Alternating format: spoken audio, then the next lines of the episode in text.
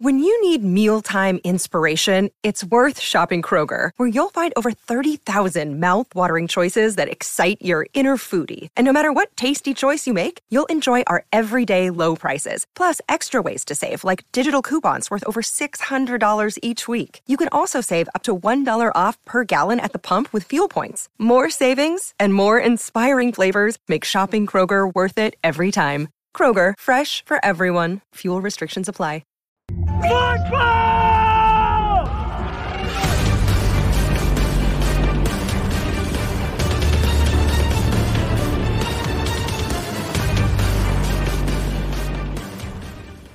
And what is up? Welcome in. Wes Mitchell here, Chris Clark, GC Live.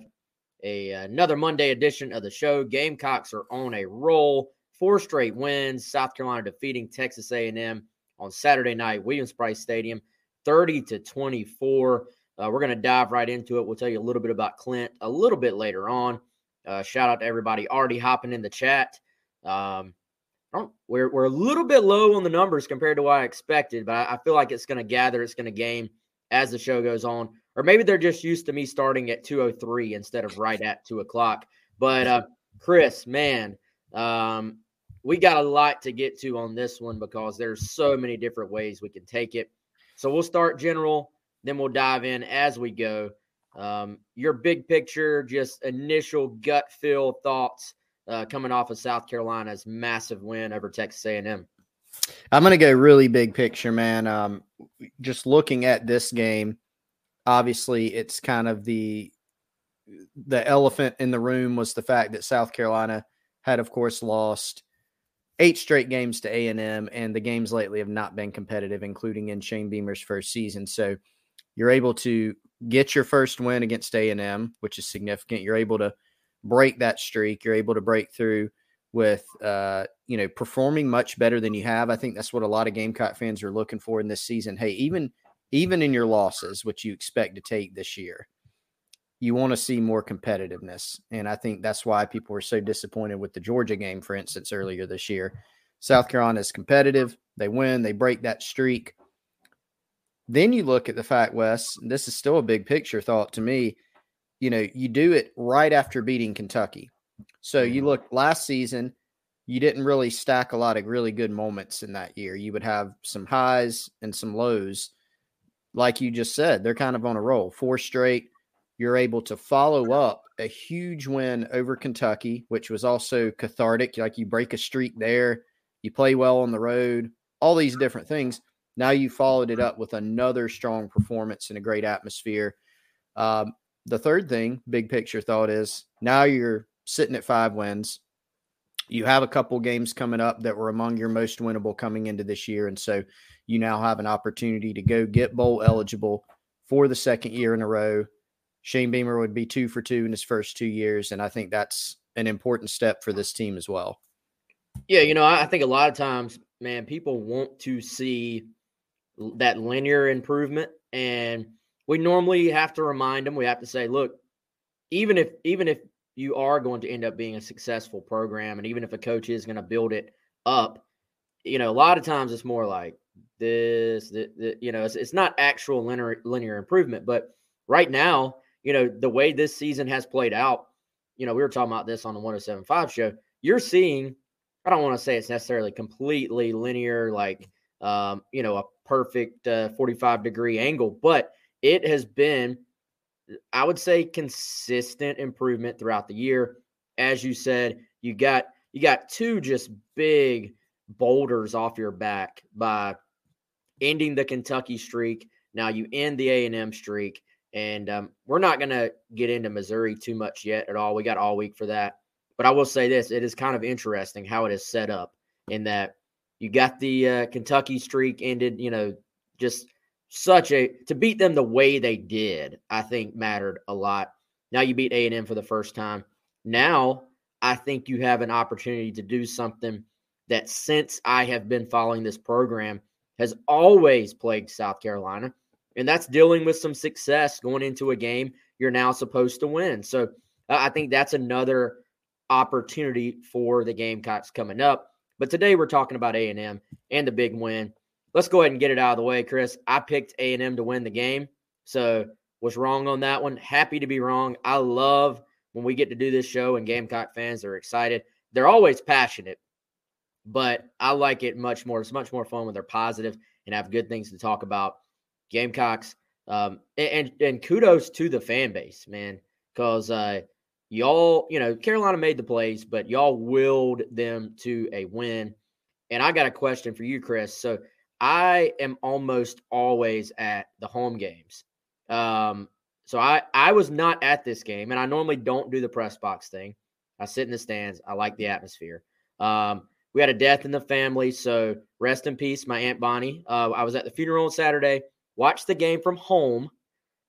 It looked incredible on TV, but you were sitting there, and you've been sitting at a ton of games throughout your life.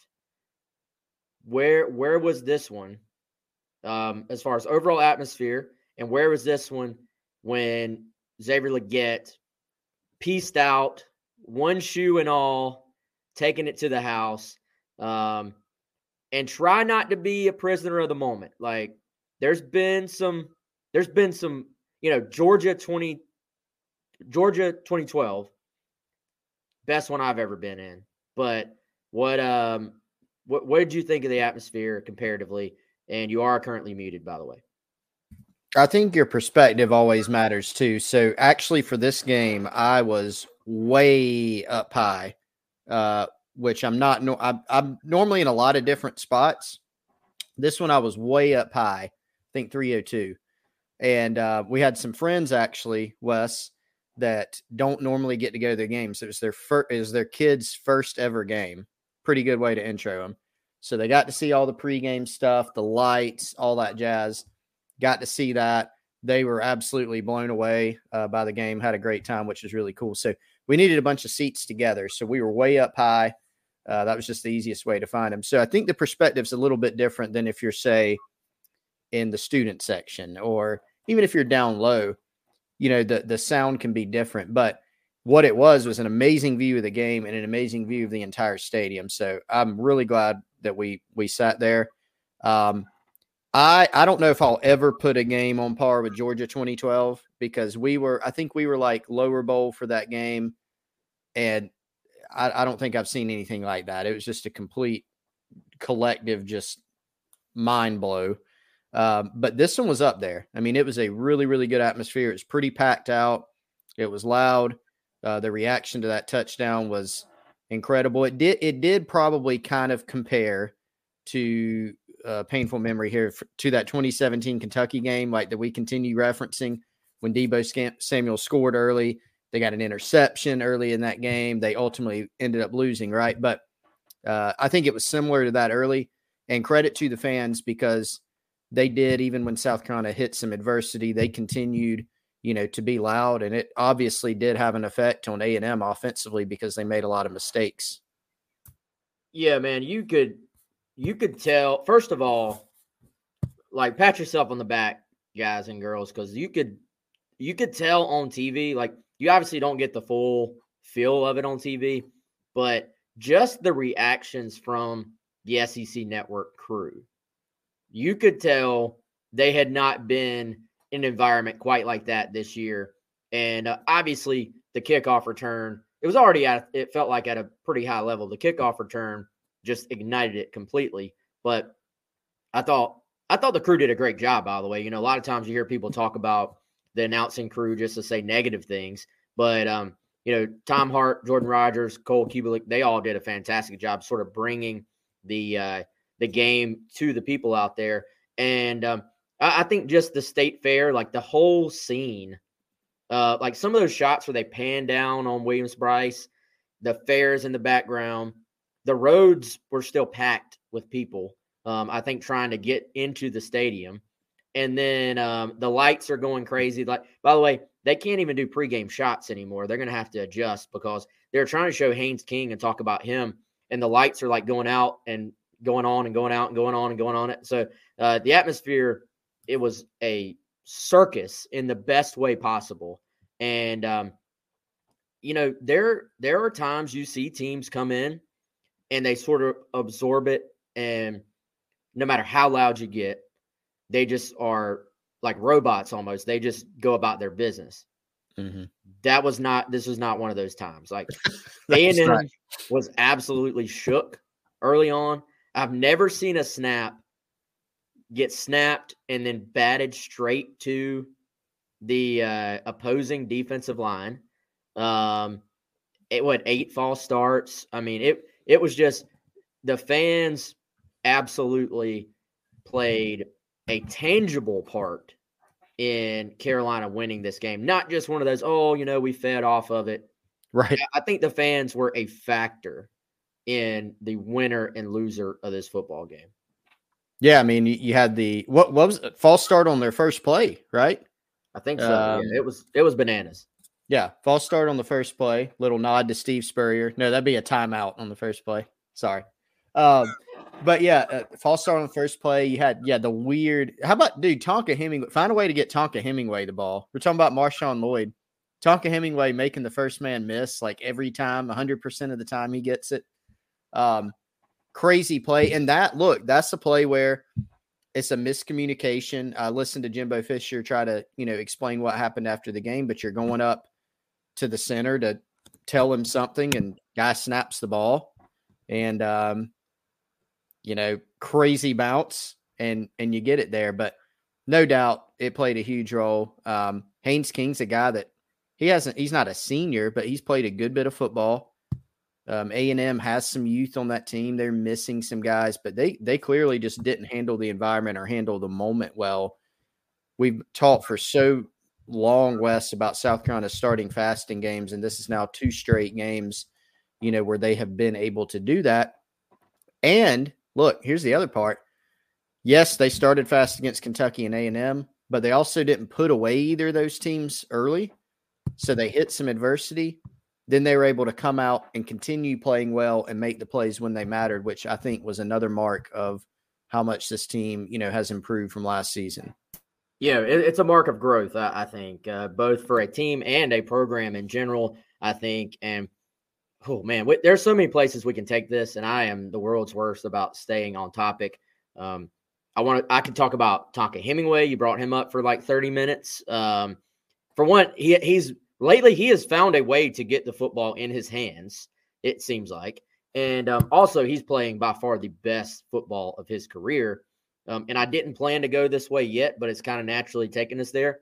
The defensive line maybe is a little bit overshadowed by some of the other things that happened in this game. Constant pressure on A&M's quarterbacks. It reminded me of some of those defenses that South Carolina had, uh, you know, back in the glory days of the Spurrier era, where there was just they were constantly. It wasn't, you know, necessarily that you're always getting there. It's not that you're always gonna get a bunch of sacks, but you can affect the quarterback. Haynes King a couple of times actually did a fantastic job of um, getting out of there. He had a great play on the touchdown throw in the first half. But um, these got, you know, Gilbert Edmond thrown into the fire. Um, I guess it's been about a month ago now. He's responded. He's actually one of my favorite players to watch play.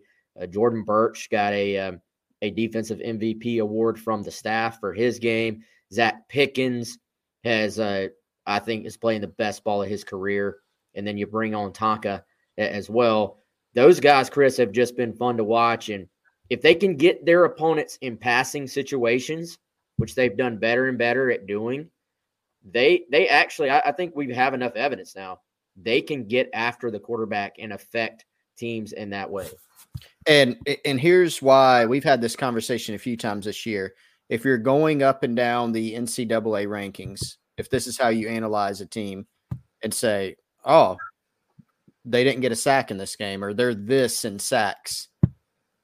You have to contextualize that. They didn't have a sack in this game, but did they affect the quarterback? Absolutely, constantly. Um, and that was, you know, in rushing throws sometimes causing errant throws. Um, there was a play where Achane was wide open in the flat and would have ran for a ways. They tipped the ball because they got after the quarterback.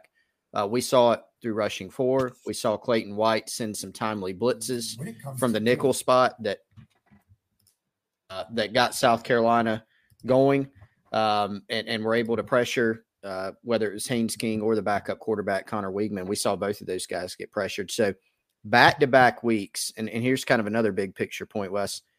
Kentucky and Texas A&M, when they've been on these runs against South Carolina, particularly the last few years, they've been the aggressors on the lines of scrimmage. They've dominated South Carolina's offensive line defensively, and their offensive lines have dominated South Carolina's defensive line.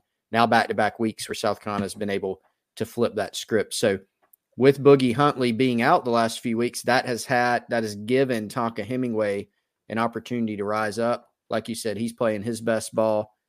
The edge guys are playing too many snaps still, Wes, but it, it's really a testament to them and to the staff that they played basically the entire game, Burch and Edmond, and were still able to play at a high level. And they were also the catalyst, Wes, not only for being able to get after the passer, but just what they did up front in the run game. Huge key coming into this game was to limit Achane. If he gets 100 yards, okay, but how does he get to it? You had to avoid the 75 yard Achane touchdown run or the 60 yard run that instantly flips the field in one play. And they did that. He had a 30 yard run, he had a 15 yard touchdown run. Other than that, it's single digits. Um, and so their ability to control him was huge. And here, here's the most telling stat, I think, maybe of the game five missed tackles for South Carolina. That was it. Lowest tally of the entire season. That includes even Charlotte and SC State. Oh, that is a great stat, man. It, it did. It feels like you know A and M did move the ball. Like uh, credit to them, they moved the ball, but it, it felt like a South Carolina was able to get off the field on some third downs and force obviously punts and field goals. And um, you know, I thought they got off blocks pretty well. They played the run for the most part uh, soundly as far as getting into their gaps and stuff like that. And um, we are seeing this team, I think, improve in their ability to stop the run. And uh, this is an A&M offense that has struggled coming in, but the running game was one thing they really could hold their hat on coming in. So keeping Achane just, you know, he got his yardage, but uh, didn't have a huge day. Went for over 150 last year on the ground alone. So, um, you know, that, that was impressive to see. And I just, I like the aggressiveness of Clayton White. Like he, he reminds me, y'all know the play on NCAA football back in the day where you get in nickel and you just send both linebackers right into the A gap and you play man coverage on the outside. It's not quite like that, but it feels sort of like when when all right, when Carolina has momentum on defense, send pressure. When they need a big play, send pressure. When it's neither one of those two things, send pressure. It's just like, all right, we are going to send pressure all game long. And then, you know, there will be a few times where you know, I'm going to show some pressure and then drop back and try and see if I catch them, you know, maybe throw a ball into a window where they're not expecting a defender to be. But for the most part, the default is send extra guys. and to me, man, that is fun. Like that is fun to watch. Like I don't as well as this defense has played at times and as much as they the last 2 years overall, you got to say they've played above their heads, I think. I don't think this is a defense that could just sit there rush for, you know, we're just going to play straight up, um, let the talent take over. Yes, it's a pretty overall simplified defense, but they keep coming at you and they keep sending people. You're going to give up some big plays every now and then when you do that. But if you make tackles, um, you know, then then you're you're probably going to be fine. And I think they thrive with this aggressiveness. There was a play, and I haven't rewatched it, so I can't place this play. I think it was pretty late in the game where it was a third and long, and um, Carolina brought brought the house, and I, I, think Cam came off the edge, and um, their quarterback did a great job of getting the ball out. I think it was on a wheel route, and actually gave themselves a chance to get the first down. And uh, but it was one on one. They're running back against Carolina's DB. He makes the catch. If he makes one guy miss, then they have a first down on the third and long. But Carolina made the tackle. Um, put themselves in a fourth down. And you're like, okay, you can send pressure like that if your guys can make open field tackles. And Chris, I feel like tackling is one of those things. I'm so glad you brought that up because I didn't realize that stat. It's one of those things people bring it up if you miss a bunch, mm-hmm. but then it's almost like a given, or it's, it's kind of like an offensive line where we don't really acknowledge it when they tackle great. So five missed tackles against a team that has a guy like Achane is uh, pretty impressive. Achane, you know, Evan Stewart, even, you know, Haynes King is a mobile quarterback. And, you know, early it looked like, I mean, South Carolina was playing a lot of man. Jimbo Fisher was trying to dial up, getting some mismatches that he, he thought he liked in the secondary. And sometimes they got him, but they were able to get guys on the ground. If A&M's catches were contested, there weren't a bunch of guys running wide open up and down the field. Mm-hmm. I mean, everything looked difficult. And as a defense, that's what you want. You want to make the receivers make contested catches. If they make a great throw under pressure and a receiver makes a one on one play, you can live with that. You don't want guys running wide open down the field. You don't want guys making you miss in the open field. Even late, Wes, you think about when Conner Weigman came in, the backup quarterback, you know, he made a couple shorter throws on a second and third down that it was one on one in the open field, uh, little stick routes, I think. Carolina misses one of those tackles, you probably got a first down, and now everybody's sweating. Instead, they stop them instantly. And so I thought it was an outstanding performance. I mean, that that just I mean, look, Charlotte and S again, Charlotte and SC State, you missed less tackles in this game uh, than you did against those teams. You think about earlier in the year where they missed 21 tackles or something against Arkansas. It's a group that I think has gotten more and more comfortable, and certainly they're playing better. And uh, you know what they did in the open field reflected that on Saturday. Yes, I'm trying to like, I guess, uh, compress this game into some concise thoughts, which is very difficult for me. But I, I, I did an interview earlier today with someone else. And they were asking Gamecock Central's thoughts on the game. They said, "Who are your players of the game from this contest?" And uh, I was like, "That is a good way to sort of just knock out all the noise." And you know, Beamer gave out, you know, the, the staff's players of the game yesterday on Sunday teleconference, but I, I tried to dial it down to one guy for each side of the ball.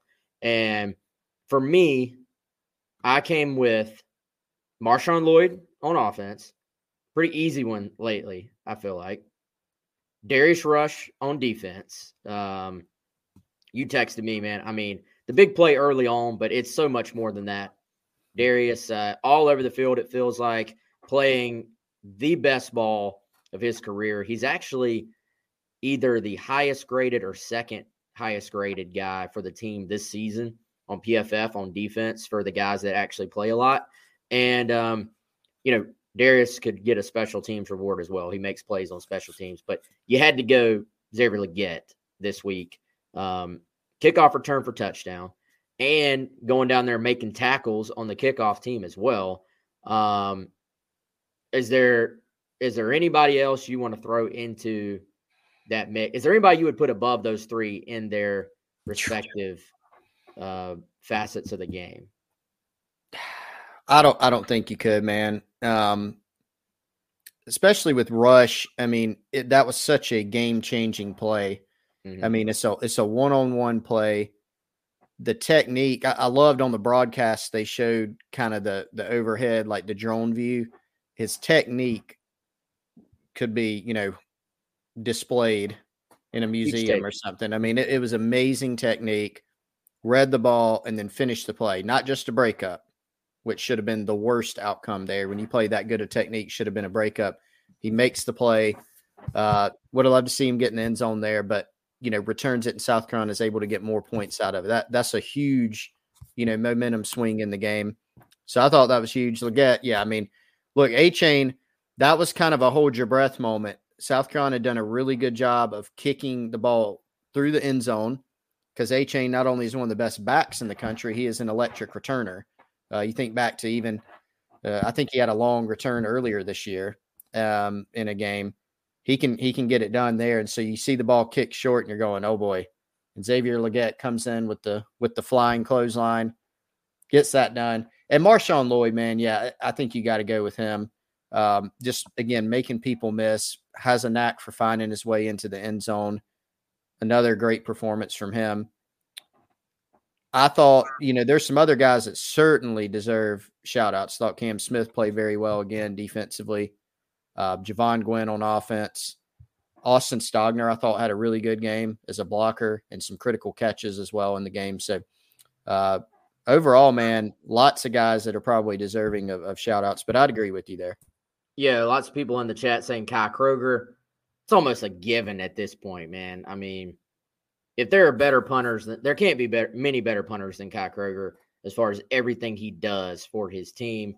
Um, you know, I, I, I would say the D line. Somebody said D line as a whole. Yeah, I, I, would agree with that. I don't know if I can put any of them above those three. I mean, those three sort of set the tone for the entire game, but on their respective side. But certainly, I mean, hey, Josh Vann coming through with a couple of really, really big catches when it was needed the most. That that was one thing that I thought was a huge positive for this offense, Chris, was yes, there were some very ugly moments. Um, you know, early on, a little bit of the grumbles over the offense. I was kind of like, well, the offense really hasn't had a chance to actually go play offense in a normal situation. You know, the the three and out where they had to kick the field goal um, coming off of that interception. A little bit of a deflating moment, I think, but Carolina quickly pulled the momentum right back their way with the Tonka Hemingway turnover.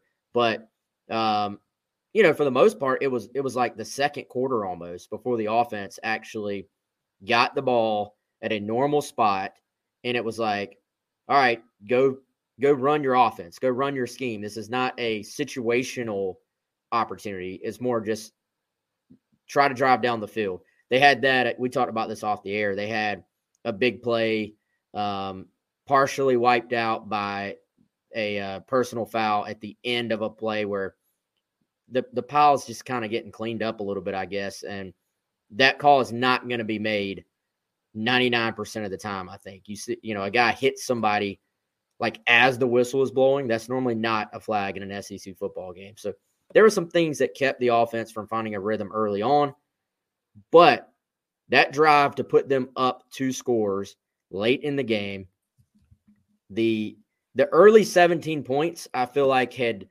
like that they had held up as long as they could hold. Mm-hmm. And Carolina only up by 3 at that point. I guess it would have been 24-21. They drive down. They score when they need it most. Lloyd makes some plays. Josh Vann had a big catch. They go back to the Jalen Brooks uh, uh, reverse. A little bit different setup on that one this time, but same concept. And – basically they got the drive they needed when they needed it. So, yeah, we can talk about the negatives of the offense, but at the same time, I think we got to give credit for that drive when it was really needed. Yeah, I, I, think that should really be more of the focus, man. It's just um, that there's a lot, there's so much you can always pick apart, win or lose, which we will do. But you know, it, it, before we get into even more of that, um, the the positives of the game are that South Carolina, again, they started fast, yes, but they did hit adversity, and a lot of that they caused for themselves when they didn't really need to. Uh, but credit to them for coming up. I mean, that was a huge drive. That and that was also Wes. That was an 80 yard drive mm-hmm. to go down there, take the lead. Then you make it more interesting because you get the extra point block, which Beamer wasn't happy about, rightfully so. So they, they definitely made it interesting down the stretch. But uh, just when they had to come up with a play, they did it. And I think that was this was not the type of game that we've seen South Carolina win a lot over the past few years. And so I think that should be the main focus is how were they able to get that done? Why were they able to get that done? And I think a lot of it starts with kind of, you know, just the belief in the culture that Shane Beamer's created. A lot of teams are going to talk about culture and things like that. And I think he's really not only talk to talk but walk the walk. And, and I think you can look at like look at some of the guys that had a huge impact in this game. It's a lot of the normal names, Marshawn Lloyd and all these other guys we're talking about. But you know, think about Xavier Legette, who had a very bad game, let's face it, against SC State. Well, they put him out there on kick return. He comes through. They put him on kick team coverage. He comes through. Josh Vann has not been heard from for much of the season. He comes through with some big plays. Dakereon Joyner has not had the year I'm sure he would like to have, or maybe that fans expected. He's out there throwing key blocks on the kickoff return. Um, there, you know, Jaheim Bell. Fans are wondering why is he not getting more snaps. I know Jaheim would like more snaps, but he's engaged. He's throwing the Gatorade bath on Beamer after the game. I think these things count that they've been able to keep not only their starters, but guys that have maybe smaller roles or maybe diminished roles. They've been able to keep those engaged and, those guys engaged. And so that belief, uh, that closeness and togetherness, I think that does, you know, count for something. I don't know how I started talking about that, but I thought it was an important point. No, it is, man. And I, I think, uh, you know, and part of the reason going in, I, um, I was hesitant to pick South Carolina was just I wanted to see if this program, not just this team, if this program could handle going out there. And Be- Beamer even he alluded to it, but the the interview with Cole Cubelic right after the game, and he was saying it as a compliment to the crowd. How he said, you know, I told the guys this crowd is not going to win this game for you. Um, and then he was sort of saying, well, maybe I was wrong just to compliment the crowd. What Beamer said, when what he meant when he said that, basically was, guys, the the fans can go lose their minds. You can't. You have to stay in the moment. You have to stay even kill, stay focused, use the energy of the crowd, but don't let it get you out of your normal thought process. And I think we saw too many times in big games. Um, I don't think this is a generalization. I think we truly saw it. We saw big winnable games at home during the Muschamp era where South Carolina did not play to their potential, did not play well, and they could not either get off to fast starts or they couldn't capitalize on fast starts. Um, the the Kentucky that Kentucky 2017 game just keeps coming to mind, right? Well, you you also you scored on the first offensive play, Debo Samuel of that game. The place is losing their mind. They are ready to believe. And then you actually, Chris, we were talking about this with somebody on Friday. You you actually got a turnover as well. Yeah. And I think had to kick a field goal against Kentucky and I think missed the field goal even. There there were some there were opportunities to really take a lead on Kentucky in that game. And some people are saying, why are you talking about a game from five years ago? But point being, just the ability to control your emotions with the circuits going on around you um, is a skill and it's something I feel like you have to learn to do. I was impressed with this team's way of channeling that, channeling the energy in the stadium, playing well off the top. But then you didn't put A and M away. You couldn't put them away. You would have loved to, right? But it is a much different conversation to not put them away, but still find a way to win versus us sitting there saying what could have been, um, you know, and finding a way to lose the game in the end. So I, I think this is a, it, you could look back if Carolina continues to trend upwards and say this is a turning, like this is a turning point for this program. Probably the last two games, you you could look back on these and say, man, those really just jump started this program for what is to come. Yeah, and it's created a lot of belief, and I totally agree with you that, um, you know, th- th- there was no like feeling. Maybe some of the fans were thinking it of the "here we go again." I mean, I'll, I'll, I'll freely admit I was wondering it. You know, sitting there watching the game when they didn't put A and M away when they bring it to 17 to 14, you know, late in the game when it's 24 21, you're thinking, are they going to miss this opportunity? And you start thinking about just just how painful that would be because of how you started and the opportunity that's in front of you to to do so much, all the big picture things that we talked about at the beginning of the show, really. Um, but they didn't, and the fact that they were able to stick together and find a way to get it done and here's the other thing, Wes. Like we're thinking about the start and how great this you couldn't draw up much of a better start than that. They didn't play very well in a lot of spots in the second half, right? To where they could have put this team away not only early, but they could have put them away late too. Uh, you think about look, A and M, ten of their points were off of South Carolina turnovers in their own territory. It was a lot like how A and M stayed in the game against Alabama. They scored points off of Bama turnovers mm-hmm. primarily. And so two of South Carolina's drives in the second half were one play drives.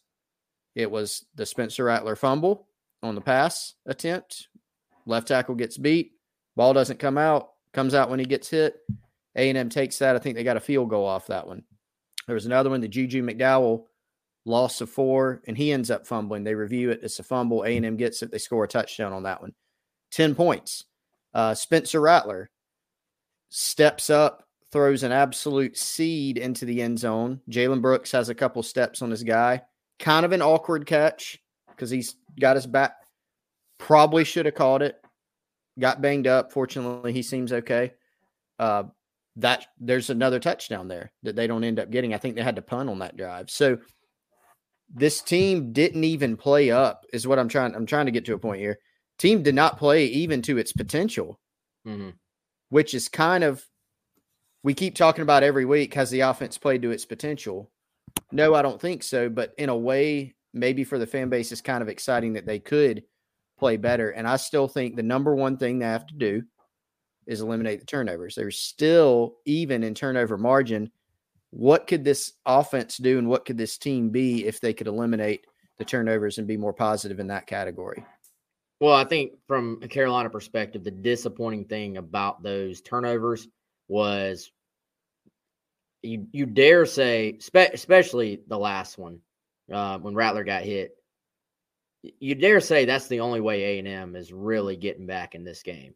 Yep. Um, or you make it very very hard on them if you're just making them go um, the length of the field. And you know, with Kai Kroeger punting, like I don't want to get into like a Lou Holtz. Like I, I will never say you know a punt is a great play, but the way the game was going, you kind of said, you know, you don't even have to flip the field with Kai Kroeger. You just have to get a couple of first downs, and then he booms it and pins it at the ten. So you know, I, I think you looked at this game and you said the only way they're getting back is if you help them out. And South Carolina did it twice two times where it looked like they were about to maybe bury A and M, you'd let them right back in it. And so, you know, there's a lot to point to if you're the staff. Where and, and maybe it's a good thing, Chris, because we know they're going to get patted on the back all week long on campus. They're going to be told they're great, top 25. This is a Missouri team that has an incredible ability to both be close in every single game they play and to get beat in just about every game they play. So I don't know how they do that, but this is going to be a tight game again. So they're going to have to go make plays, not let up. There's plenty you can point to on tape in the film room to show the guys, hey, it's we're not there yet, basically. Yeah, I don't know if it's so much a blessing uh, uh, that there's that. What we know, a little, look, bit, a little bit. Shane Beamer is. Here's one thing that I feel like we know uh, pe- people, I'll put myself in it. We always want to know something immediately. What's up, Kendall? And we don't always know it. You have to like get some some data. Like there has to be some time that has to elapse. You have to have more than two games, right? That's why after Georgia State, I was trying to scream, we don't know yet what this team is. Remember how this team was just, oh, they're not very good. They won't win any games. You got to figure it out. You got to go through the season. One thing that I think we know about Shane Beamer is he is good at getting his team motivated. He's good at taking things, whether it's like a slight or a perceived slight against him or the team, and motivating them. Um, I think even though he downplays some of the things about like the Kentucky game going in or the A and M streak, I think he's good at channeling those things and and using them. But I think he's also pretty strong at letting his team know and letting the fan base know that they're not satisfied with certain results. So that's why he can stand up there after an awesome win, an awesome locker room celebration, and be really ticked off about getting a, an extra point blocked, you know, and pointing out the turnovers and uh, just different things that happen within the game. So um, I think that is probably part of the maturation process of this team, of this program in general. Because again, we have seen them stack more of those good moments this year than they did last season. And so next week is just another test of that. Can you keep your team motivated? I think so. But can you get the things that you need to correct corrected before the Missouri game? Yeah, I feel like they've found their momentum a little bit earlier this year as well. So you it's kind of a little bit before the season got away from them last year and it felt felt almost on the brink at the midway point last year. Um, ironically, after the A and M loss at A and M, and they sort of regrouped, went into the bye week, and, came out and, and got some of those big wins late in the year against Florida and Auburn. But um, they, they found themselves a little bit more. They found what they're good at. I think they've, you know, dare say, found a little bit of an identity on offense. Um, there's one comment, Chris, that, uh, and I'm trying to find somebody mentioned it. I think it was Justin mentioned it in here, but it's Justin is not alone. I've seen this discussed. I've even seen this in a headline. Um, the Beamer comment about I told Satterfield, um, and I'm paraphrasing, I've told him to just get the ball to our best playmakers. Basically, if we're going down, we're going to go down with those guys getting the football. And I don't know, man. I I don't really feel like that's some huge like it, it's been taken by some people as how do you have to tell your offensive coordinator to give the ball to Marshawn Lloyd? Um, which I get, you know, there were times in the first half where you're saying, why did one not get the ball? And, um, you know, fresh off the interception, the Darius Rush interception, if it's me, one has got to touch the football. Um, however, the numbers in the first half were skewed a little bit as far as Lloyd goes because they were actually rotating backs a little bit more than they have been, and they the football was they didn't actually touch the football on offense drive one because of Legette. and it was a short field the other two drives. So the numbers and the touches were skewed a little bit if you're just blindly looking at the numbers. I took that as Beamer just it was just a reminder like hey, we have all these other things that are in, right? Like we probably have all these other plays for this game that are designed to kind of spread the ball around, get the ball to different people. How many times have people said this year as a criticism, oh, you can't spread, why can't they spread the ball to Wells, um, Vann, Brooks, Lloyd, um, Jaheim Bell, Stogner, why can't you spread the ball around? Dakereon Joyner. Yeah, that's been a criticism like everybody. all year long. Right. You know, so I think it was just a reminder of hey, let's force the ball to these guys late in the game. I don't know if you can run your entire offense around just forcing the ball to these guys for an entire season. You, there has to be some balance in moving the ball around. I think this was just a hey, we're in this thing right now. It's a tight game.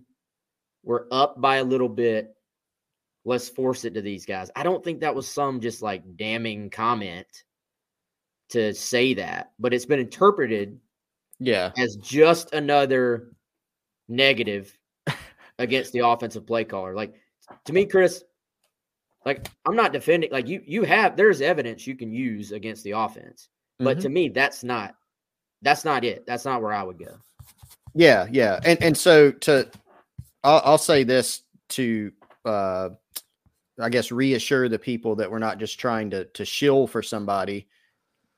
The the drive you mentioned right after the rush interception, uh, totally agree. Like overthought it, in my opinion.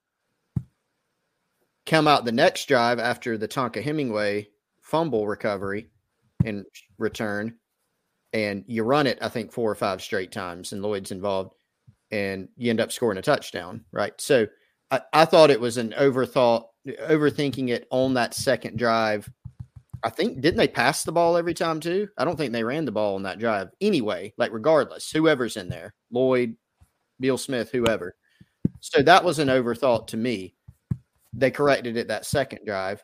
Um, so I will agree with that. And and I am a proponent of getting Marshawn Lloyd the ball more than not, right? Like percentage wise, you know, he's not going to get the ball 50% of the time in offense or 75, but when you can get him on the field and get him the ball and not get him completely beat up, uh, I advocate for doing that. But I do think that that has probably that that's a comment that's taken almost totally out of context. We don't know what the conversation was, right? It's almost like if uh, Beamer had said, "Yeah, I told um, I told Clayton White at halftime we need to make sure we pressure the quarterback."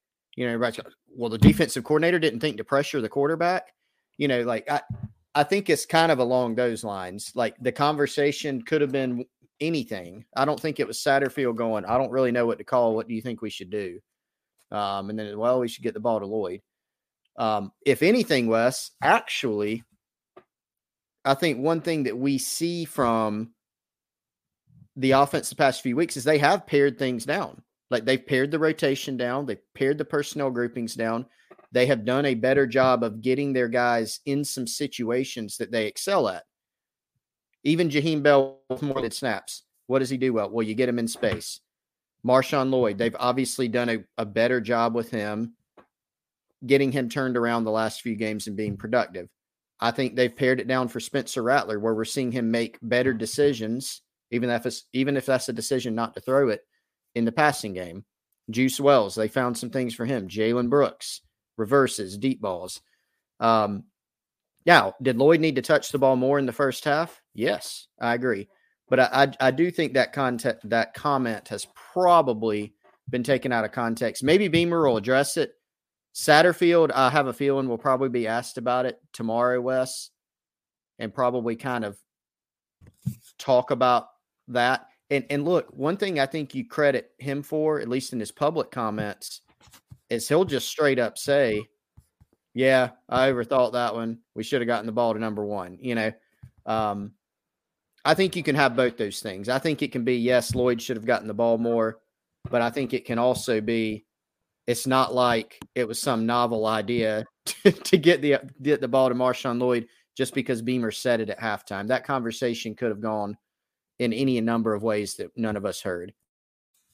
Yeah, and I, Chris, I um hope I'm not muted. I'm not. Um I was trying I was trying to go through some stats while you were talking um, and see just how uh, and, and, yeah, agree. Uh, as you said, and as Justin says here, Sat owns it. He, I mean, you know, top to bottom, ever since he's been here, he said, "Hey, I I overthought that," or, um, you know, he'll say like we were pressing stuff like that. You've heard him say that before. Respect that completely. I, I think they did. You know, we don't have to go all into it, but the short field five yard line, you got to get the ball to one. Um, you know, one of those plays, but for the most part, man, and, and somebody responded to my comment about the numbers being skewed in the first half. Um, and I was trying to do a little bit of research on that, but you had drives where you were on a short field. Um, the final drive, the final drive of the first quarter, Chris, um, was the fumble by Juju on the first play of the drive. So you have short fields, then you have a one play drive, then you go into the second quarter, and um, A and M A and M kicks the field goal. Right, I'm looking at the play by play right now. It's 17 to six. South Carolina gets the ball back. They put Christian Beal Smith in, and um, so Christian Beal Smith has this drive as the running back. Like he's the guy for this drive. Your next drive by A&M goes from 10 minutes left in the second quarter until 2 minutes left in the second quarter. This was their just big they took over on the six, marched it all the way down um, and scored their best drive of the game easily. So then South Carolina is taking over in a two minute situation where they're not going to be getting the football. They're not going to be handing the ball off. So, absolutely, in a vacuum, one should never go a half with three carries. Um, and in that scenario, the the first that first drive at the five yard line, I know everybody in the stadium knows Lloyd is getting the ball, so that's probably why they didn't give it to him but I'm giving it to him anyway. You know? Like well, well here's here's one thing, not to cut you off, but I want to make sure I get this thing. So I want to get your thoughts on it within your train of thought. It just like reoccurred to me. So A and M had given up three rushing touchdowns all year. All year. They've played Bama. They've played Arkansas. They've played, I mean, even like App State. I mean, they played some good teams. Giving up three rushing touchdowns all year and they were the number one red zone, red defense, zone defense in the conference and number two in the country overall. Now, and, and I have I did not go through and log, you know, what's the defensive look they're giving or whatever in all those games, but it could have been, and again, yeah, that this may be an overthinking it. It could have been that said, ah, well, you know, yeah, we punched it on drive one, but drive two, this is what we expect them to do. You know, and and so maybe you feel like from a matchup standpoint, you have something better in the passing game, you know, on that drive. Maybe. Just a thought. No, I think that's an excellent point, man. It's it's really easy. It is really really easy to sit here and um, completely just you know it didn't work. It's silly. Why didn't you give the ball to one? Um, those are great points. We're we're not thinking about that watching the game, or mo- most people aren't thinking about. It. They're saying hand the ball to one. Well, yeah, they they you know we talked about that in the lead up. They've given up yardage on the ground but like you said, three rushing touchdowns all year long. They've been fantastic in the red zone. Maybe Carolina worked all week long on red zone, goal line beaters, basically. And maybe they had the exact looks they wanted and it just didn't hit. So when you do that, yeah, it makes you look bad if it doesn't work. But who knows, man? It it may actually have been the right call. And I'm I'm here. Here's the thing. I'm going through the play. The uh, it's the games are way different when you just look at them on paper as well. So first quarter, first drive never happens offensively because there's a kickoff return. Second drive is the drive we're all talking about, um, where uh, South Carolina didn't score uh, or, or had to kick the field goal. Next drive, they do run the football. That was the short field off of Tonka. Lloyd and CBS um, carry the load on that drive. They score. Um, then let's see. Really, the only drive that there can be an argument about why didn't Lloyd touch the ball is the next drive, which is the one in between when they scored the touchdown with them touching the ball and the one I just talked about where Juju got hit. So there's really only one in this quarter. There's one drive that is in between what we talked about a second ago, the Juju fumble, then 10 minute A&M drive, then the two minute drill at the end, right? And in that one drive that you can even look at, South Carolina, incomplete pass on first down, hands the ball to Lloyd for three yards on second down. Then they have the big throw down the middle to Stogner that gets pretty much wiped out. Then, listen to this the drop pass on the swing pass to Marshawn Lloyd. And then there was another run on the drive that was CBS. So, yeah, it looks bad when you just look at that halftime stat. But when I really go through it, like drive by drive, I don't know other than taking the ball at the five. Other than that, when you break it down like that, I don't know if I find a near as much fault as you would think on just off top. You know what I mean? Yeah. And I think, man, just to take it more general, I mean, this offense has, I will say it until I'm blue in the face. I'm very convicted of the fact this offense is a good bit better and more dangerous and more consistent even than it was at the beginning of the year. Go back and go back and what if you can stomach it, go back and watch the Georgia State game. It wasn't pretty. And then go back and watch even Saturday night, which wasn't always pretty. It's better. It's definitely better. Um, whether it's finding things that work more, I think Spencer Rattler is not pressing as much, and some people have rightfully pointed out in the comments that he's even seemed hesitant to make some throws at times or has thrown it away when he shouldn't have. You'd almost rather have that than what we saw at the beginning of the year, which is impressing it, sometimes making some bad throws. Um, you think about the fact that I mean they had they had that Lloyd drop. Jaheim Bell had a drop on what would have been a first down. The other side of it is Jaheim Bell had a couple broken tackles en route en route to a first down. Uh, you had the Brooks play that he couldn't haul in in the end zone that would have been for sure a touchdown. Um, there were some plays that if South Carolina makes them, we're probably not talking about Lloyd's carries, you know, quite as much. It, it is one thing and it's an important factor in the game and going forward. Um, but I think if they can kind of, you know, continue to get better, if they can have maybe their best game at some point this season, maybe we're not deep diving quite as much into some of these things. Yeah, definitely, man. And uh, I probably went a little too deep on that one, but I, I did. Uh, we were kind of learning on the fly there. I, I hadn't really broke it down like that, but um, it was just a weird first half, y'all. Like this was not this was not just you rolled out there on offense and went three and out and punted the ball, and then they moved the ball a little bit and punted it back to you, and you just it was that was one of the more interesting, weirder games um, you know we, have ever seen as far as South Carolina goes. Um, also, shout out to our good friends at Liberty Tax, another great sponsor of GC Live, 803 462 5576. Uh, if you're frustrated by keeping keeping up with your own bank statements or your QuickBook, they have a QuickBooks Pro advisor on staff. Uh, they can handle your bookkeeping and your payroll services.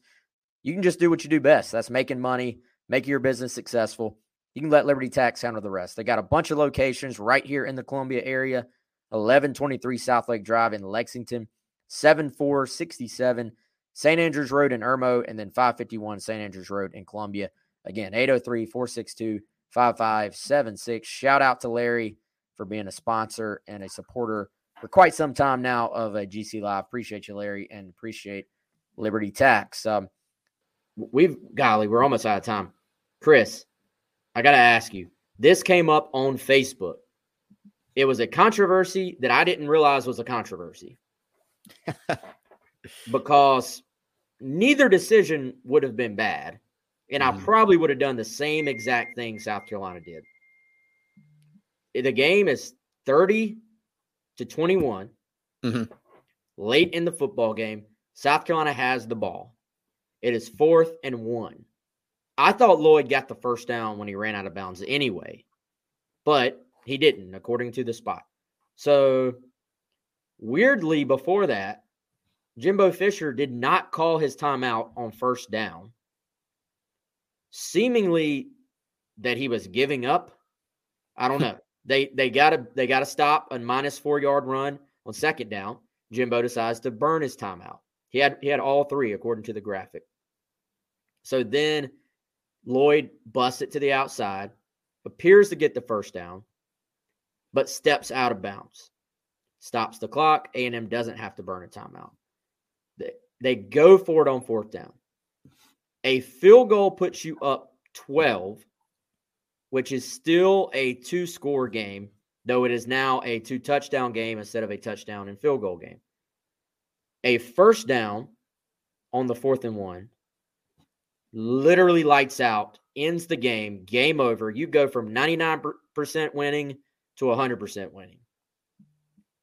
I will always go with give me a yard to win the game. Mm-hmm.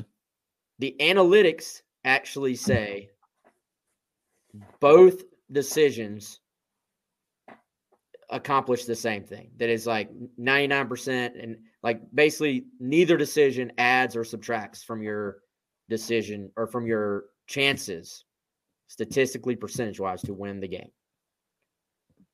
Did you like the decision to run it? Did you would you have kicked it or do you think it's so much of a toss up that it shouldn't even be a conversation? The only reason I'm bringing it up is there are people in our Facebook page comments that are adamant that this was the worst decision they have ever seen, which I don't even fathom that. Like it, it's such a toss up. You can't feel that strongly about either side. Remind me, hey, and remind us how much time was left in the game too. Okay, I'm gonna give you that. Um, give it, me one second. It's thirty to twenty-one. It is thirty. It is a nine-point game. Yep. Which and, is of course um, two scores. So it's already at two scores. It is fourth and one. Yeah. And a and M took over with a minute six in the game. So there was just over a minute six when that play started. A&M had two timeouts. And then they eventually drive down and get. They eventually goal. drive down because you went goal. into a little bit of a prevent. prevent. You had to prevent, yep. They drive get a field down, they run out of time, so they kick the field goal. And then you're already talking about. Sorry, I keep cutting you off, Chris. You're already, you're already talking about the chances of them driving down, getting in position, making the field goal, getting the onside kick, yeah, hitting a helmet. Like you, your chances of winning statistically are literally 99%, no matter what you do there. yeah. Um, so here's what I would say. I, I wouldn't have if if Beamer would have kicked the field goal, I wouldn't have screamed about it and said that was a terrible decision. I think it you could see either way. I would have gone for it like they did. First of all, the thing I keep thinking about is the fact that they it's still hard to believe Marshawn Lloyd did not get that first down because it's not like like he should have gotten it on the third you- down. on third down. But you you, got to remember they did have a point after blocked, and it was almost run back for what would have been two points. Okay, so when you think about that, you're sitting there when you're Beamer and you're ticked off about that happening, and you're like, "Well, God, what if it happens again?" Because they're definitely going to sell out to try to block the kick. Um, you make the kick. It's still just like you said, a two score game. So they're still having to drive the field twice there is the difference there that they would need two touchdowns instead of a touchdown and a field goal, right? Which is the scenario we ended up seeing. But if you bank, I don't know, that just the odds. I, try to go for it on that fourth and one and end the game and forget about all that other stuff. As it were, if you don't get it, they still have to drive the field twice and onside kick it with a minute left when they haven't done a lot on offense all game and two timeouts. I'm good. I'm certainly good with kicking it, and that's what I would have done. So You would have kicked it? No, no, no. I would not have kicked it. I'm sorry. I would have gone for it. Is what I was trying to say. I would have Okay, gone for yeah. the fourth down. Yeah, see, the- the thing that people are ignoring is that yes, it is easier to kick a field goal than it sometimes is to get one yard. But if you hit the field goal, which you probably would, but even if you do, that does not ice the game. Yep. If you get the one yard, the game is iced. It is over. And then you So- probably the other thing to think of, Wes, is they're actually going to be in better field position uh, when they when they get the ball back. You also You kick it to Achane. You got to kick it to Achane. If you don't kick it out of the end zone, now earlier they kicked it to Achane, not it to the back of the end zone, and he called it. And now you're going, oh crap! Mm-hmm. Luckily, Xavier Legette WWE style clothesline. But dude, I'd I'd rather give the ball to A and M's offense at like the ten at their own ten yard line than here's a kick to De'Von Achane and he has wide open space. Honestly, Yeah. so Agreed. If if it was an eight point game, I kick it because you even I'll take the risk just because Yeah. I want to go up two scores. Nine point game, I go for it every single time. And most of the time, more times than not, you're gonna get it, you're gonna down it, and nobody's even gonna have the conversation. Yeah. It just so happens they had a huge mountain to climb and they climbed part of it, but still the percentages were against them, uh, them being A and M. And um, Brandon says risky call. I don't even think it was risky. It's not a risky. The percentages say 99% if with either decision that you win the game. I'll put the ball in my guys' hands and say, go in this thing on offense. And uh, if not, they got to go down the field twice um, and get an onside kick in between it. So I really just I didn't understand the the talk about like somebody's response was a field goal makes it a two score game, and I'm like, no, it was already a two score game. Doesn't make sense. And South Carolina weirdly has had bad snaps on field goals and PATs this year as well. They have not been as consistent in that as they were last year. So that's another part. Bad things can happen. I think it was the right call. Either way, they won, figured it out. Huge win. We didn't um, we didn't have time to get into everything. Hopefully, we got into a lot of the things we wanted to talk about. I want to talk some recruiting next show because it was a big day for them in recruiting, big night for them in recruiting. And um, hey, they put themselves in position, man. With every win, new opportunities arise. Huge opportunity against another beatable opponent, South Carolina, a five point favorite against Missouri. That about what you thought it would be, Chris? Yeah, that makes sense. Given that, I mean, you said it earlier, all of Missouri's games are close. Doesn't matter if they're playing Georgia or Vanderbilt. Probably a one score game, right? So they may have even uh, confused Vegas a little bit on that one. Yeah, they've confused me. Team. I uh, yeah. Poor poor Dave Neal, man. They they always give him those games, don't they? Every time. Andy, Missouri, I didn't even know he did. Oh yeah, Dave, what my, a trooper! My buddy Chris Payne texted uh, in the the group text. He's like, he saw that you know Vandy, Missouri are playing. He's like, guarantee Dave Neal has this game. I turned it on before Perfect. the Carolina game. Yeah. Sure enough, there's Dave. Dave Neal is great. He He's great. He is. I mean, Jefferson Pilot Sports, like he is. He is my childhood of watching football. Oh, absolutely. He's, and they give great. my man Missouri and Vandy. He's just he's a team player. I'm gonna start a, posi- a petition of get Dave Neal primetime games. Okay, I like it. We're gonna make that push. Uh, we're out of time, y'all. He's Chris. I'm Wes. Appreciate everybody tuning in. It's been fun. It's been great. Y'all have a good one, and uh, we'll see y'all later. It's time for today's Lucky Land horoscope with Victoria Cash.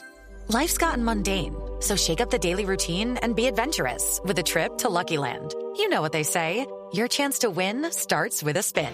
So go to LuckyLandSlots.com to play over 100 social casino-style games for free for your chance to redeem some serious prizes. Get lucky today at LuckyLandSlots.com. Available to players in the U.S., excluding Washington and Michigan. No purchase necessary. VGW Group. Void where prohibited by law. 18 plus. Terms and conditions apply.